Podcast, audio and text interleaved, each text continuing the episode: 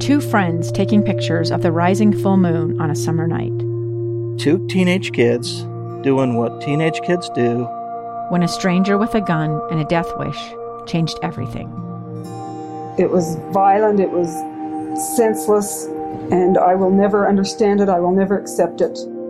I'm Amy Donaldson, and unfortunately, we're all too familiar with stories about how violence shatters lives. But what we rarely see is how they are rebuilt. In a new podcast, The Letter, we relive tragedy, but only so we can hear the rest of the story. The struggle to reclaim lives, the realities of grief, and the possibilities of forgiveness. I believe in miracles. Sometimes I thought, there are no miracles. Yeah, there are, and this is a big one. Follow The Letter at the letter podcast dot com or wherever you get your podcasts. The K S L News Radio Vaccine Watch. Special coverage on Live Mike with Lee Lonsberry. Hey, welcome back. two thirty-seven here in the K S L newsroom. We're going to spend the remainder of today's program looking at uh, vaccines and the classroom. How and what is the relationship between, say, vaccinating school teachers and staff and the ability to safely open those schools and return uh, to face-to-face learning? Here in the state of Utah, most every district has offered some form of face-to-face instruction well before even the vaccine was made widely available. The one remaining district has been the, the Salt Lake City School District, which just yesterday changed that. Yesterday, for the first time since, what was it, March of last year, students and teachers and staff are back in the building. Now, it's not, it's not like uh, the days of twenty nineteen. Remember back then? twenty nineteen. It's not one hundred percent in the classroom all day long, uh, every day of the week, Monday through Friday at least, uh, but rather a staggered deal uh, where, you know, depending on the first letter of your last name, you go for two days a week, and then the other half of the alphabet goes another two days, and one day is all remote. Anyway, they've got a system. It's just not what it was before the pandemic struck. And the, as you well know, this debate has played out, and it is continuing on right now in the legislature as to uh, whether or not and how much uh, of a bonus will be uh, allowed for teachers throughout the state. The Salt Lake City School District is back in the classroom. Did they do so to qualify for the bonus, or did they do so because the vaccine uh, was made available to teachers, as teachers were uh, prioritized higher in the pool of folks eligible for the, the vaccine? We don't know, and that's kind of a question of weeks ago, and so I'm ready to move uh, well on from that. Uh, and I'm anxious to see, uh, and I'm anxious to, to learn, certainly, how plans develop, not only in Salt Lake City, or rather the Salt Lake City School District, but in all the districts around the state and the country, as we learned here most recently that the current director of the C D C says it's not necessary for teachers to be vaccinated in order to reopen schools. Now, that likely isn't taking into account peace of mind and comfort, all things that really ought to be present in the classroom for effective learning to take place. But in the in the simple question of transmission, uh, there may be uh, mitigating abilities to slow the spread in the classroom setting. Uh, we'll get a full report, I expect, from the C D C very soon on exactly that. In the time being, though, let's continue this series. We're going to go uh, district by district throughout the week. Uh, we're going to look at, we'll speak from representatives from the, the district, and we'll also hear from teachers. So for the next few minutes, uh, let me play for you some clips of a representative from the Davis County School District who spoke earlier today with Dave and Debbie about various aspects of the vaccine rollout.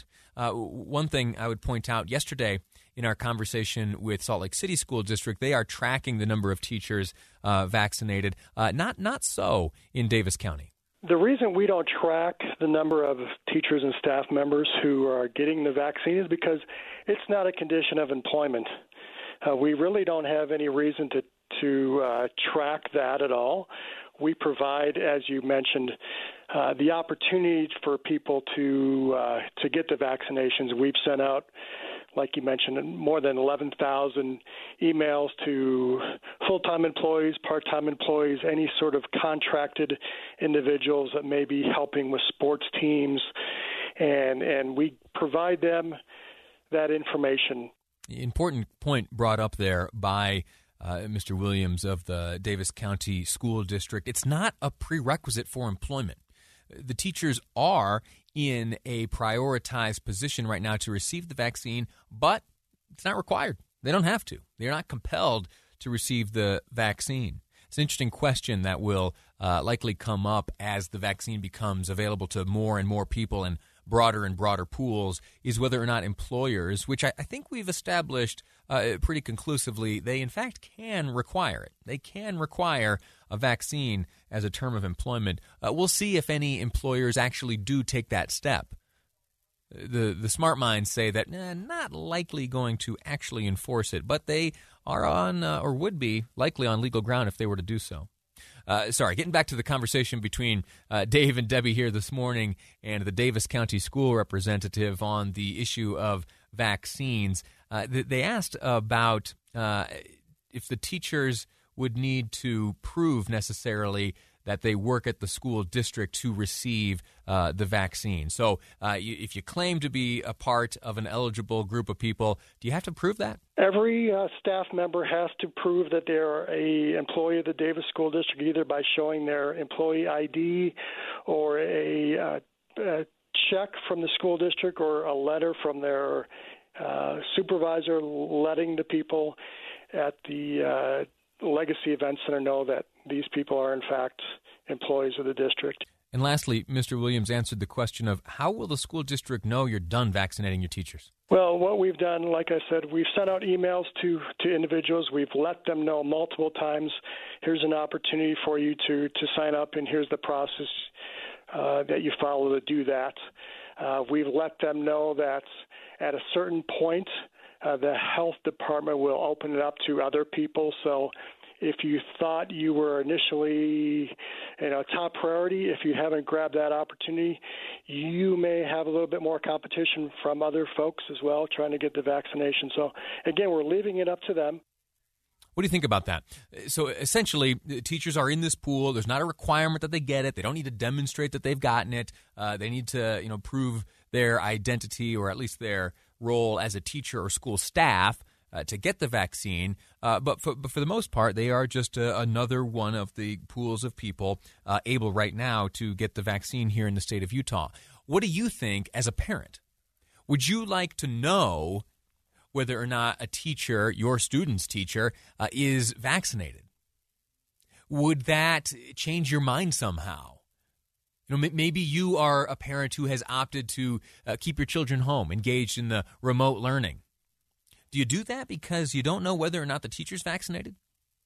five seven five zero zero, that's the Utah Community Credit Union text line. Let me know what you think. Uh, we're going to take a break right now, and when we return, uh, continuing our conversation about vaccines in the Davis School District, we'll be speaking with a second grade teacher herself from Valley View Elementary. Miz Willmore will be my guest next on Live Mike. I'm Lee Lonsberry, and this is K S L News Radio. Welcome back to Live Mike. What we're doing this week is, for the final half hour of each day's program, we're taking a look at the vaccine rollout in various school districts around this great state. We uh, are doing it in kind of two parts. We'll speak first with uh, the the school itself, the district itself, rather, Uh, and then, and that gives us a bird's eye view, right? That gives us a big, faraway look at how things are working out logistically, and uh, how the records are going, and how the you know the, the big picture things are playing out in terms of the vaccine rollout. And then, uh, to wrap up the program each day, we'll then speak uh, w- with someone on the front lines, if you will, a teacher or a member of school staff uh, who is in the classroom, has received the vaccine. How's that going? To get a look, that closer look, uh, we're going to second grade. We're going to uh, the second grade in Valley View Elementary, speaking with teacher Denise Willmore, who joins us now. Miz Willmore, how are you? I'm doing well, thank you. Thank you. Uh, tell um, me, how have things gone since the, the vaccine was made available to teachers? You you in the Davis School, you and your colleagues have been there teaching and working as school staff for, you know, since the, the kickoff of this school year. Uh, you've been in the classroom. But uh, I imagine there was something of a sense of relief once the, the vaccine was making its way through the arms of the teachers. I, for me, there was a huge amount of relief. Um, and I know my, for my colleagues as well.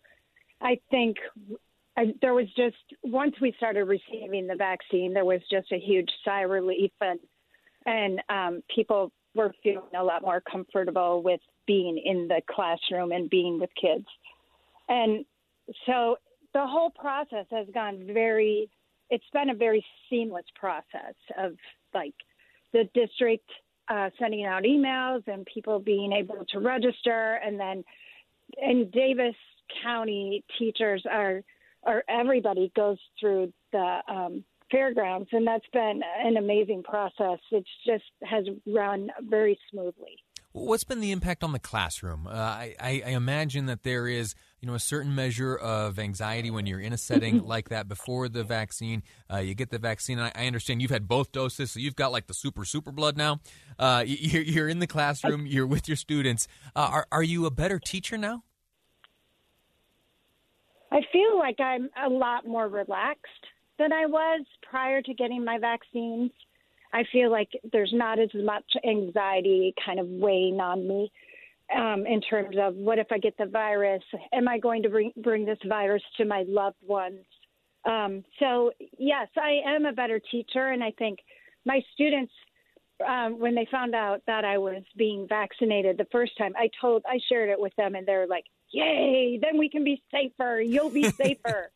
so I, and it's, so it's been, it has been a huge sigh of relief for everyone involved. Talk to me about my your, students and myself. Talk to me about your, your students. You, you teach little second graders. I can remember uh, when I was a second grader myself uh, a number of years ago in uh, Miss Donna Todd's class at Mount Morris Central, uh, and it, it was it was a wonderful, carefree time of life. I wasn't facing a pandemic. What's the experience for your youngsters? Well, um, so we are following the Big Five in Davis, so lots of hand washing and social distancing, mask wearing, um, and um, lots of, you know, cleaning desks. Um, so prior to the school year starting, I was really, like, apprehensive about the whole process. I never thought that my kids would just be um, so resilient and just be so flexible. But they, the students have actually done beautifully. They, you know, they wear their mask, they social distance. We have, um, when we walk down the, the hall, we just remind kids to have zombie arms. So they reach okay. their hands out. So kids aren't close to to each other. So they've really adapted to this very well. Will this have a lasting impact, do you think? Uh, you, you're, a, you're, you're a professional when it comes to young people. Will this be just a, a blip in the ancient history of the minds of students as they go on, or will something stick with them, uh, maybe even hindering their ability to compete later on? You know, I think if anything, it's going to teach kids that they are resilient and they can do anything. And we use this as a teaching moment. In my classroom, yeah. we talk a, a lot about, like, this is something that's hard and we're going to get through it. And this is different and we're going to get through that. So my hope is that students will take that through the rest of their lives. So there are things that are going to be hard, but we'll get through it. That, that's encouraging. And I hope it's the case everywhere. That's what I so hope. I just know and sometimes think that, you know, young people at this stage of life uh, are at an impressionable time, impressionable time uh, uh, when memories are being formed. And I, I just I wonder each day about how they're doing with this disruption. But uh, I like your observation, and I'm going to put my confidence and I, faith in it that it's widespread.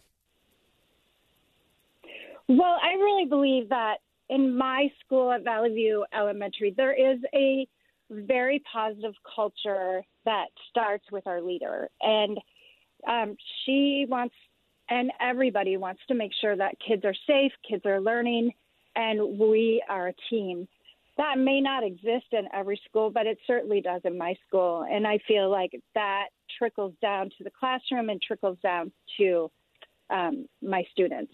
Very good. So it is a positive environment because we we choose to be yeah. positive. Yeah. And that's uh, probably a lesson the rest of us could apply to our own lives. Uh, l- last question, uh, Miz Willmore, uh, before I let you go, about the vaccine. The, the, your colleagues, the other teachers and the school staff, everyone pretty eager to get the vaccine? Um, I, I yes. In my school, they're, the, my colleagues are very eager to get the vaccine. And if I, I think there may be a few of my colleagues who are not getting the vaccine, and that's their choice, and we just kind of leave it at that. But for the most part, people are very eager to get the vaccine. Outstanding. Uh, well, listen, uh, best of luck to you. Yeah. Uh, I, I'm proud of you for being a teacher. Thank you. As I look back on the folks I've looked up to in my life, uh, they've all been teachers. They're all the teachers. That's who taught me everything, and you're one of those. So thank you so much, uh, Miz Willmore, second grade teacher at Valley View Elementary. Thank you. All right. We're going to uh, wrap up the program here in just a moment. Uh, again, my thanks to the, the teacher there. We'll speak to another teacher tomorrow. If this impeachment trial doesn't get in our way, uh, we're still sorting out exactly when proceedings are scheduled to take place tomorrow. That'll kind of determine uh, what we bring to you here during my show, Live Mike, here on K S L News Radio. Right now, wrapping up on the floor of the United States Senate is uh, David Schoen, the Uh, the attorney for former President Donald Trump, one of the two attorneys we heard earlier from Bruce Castor Junior in the opening remarks. And even earlier than that, we heard from Representative Jamie Raskin, the House uh, manager, the lead House manager prosecuting the president uh, in this trial. Right now, uh, the question is, will the Senate vote to uphold the constitutionality of this trial? That vote expected to come sometime uh, later this afternoon or into the evening. You'll certainly hear about it as soon as it happens here